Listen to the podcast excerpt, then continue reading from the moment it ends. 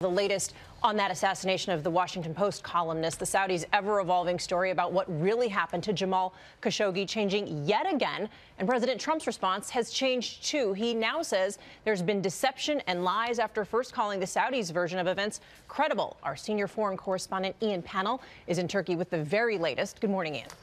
Yeah, good morning, Cecilia. That's right. All eyes still on the consulate behind me. We've now had the Saudi version of events of how Jamal Khashoggi was apparently killed.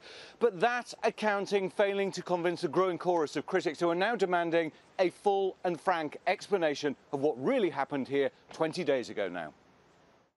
This morning, CNN's been given what they say is surveillance video, described to them by Turkish authorities as one of the key suspects, dressed in Khashoggi's clothes, leaving the back of the consulate shortly after he was killed.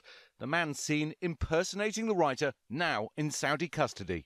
A Saudi official telling ABC News his body was handed over to someone local, quotes, for disposal, but claiming they don't know who that was or where the body is. This comes as new surveillance images are released showing the last moments before his death. You can see here Khashoggi being searched before entering the Saudi consulate. Now, fresh surveillance footage released by the Turkish authorities showing Jamal Khashoggi walking hand in hand with his fiancée, apparently on the day he was killed.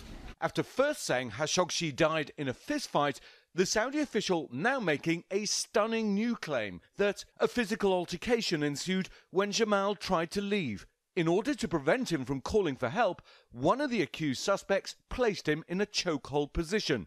He died as a result. But Turkish leaks suggesting this was instead a gruesome, premeditated murder, not an accident. The Saudis still standing by the claims, though, that King Salman and the Crown Prince knew nothing. Overnight, releasing a statement saying they called Khashoggi's eldest son to express their condolences.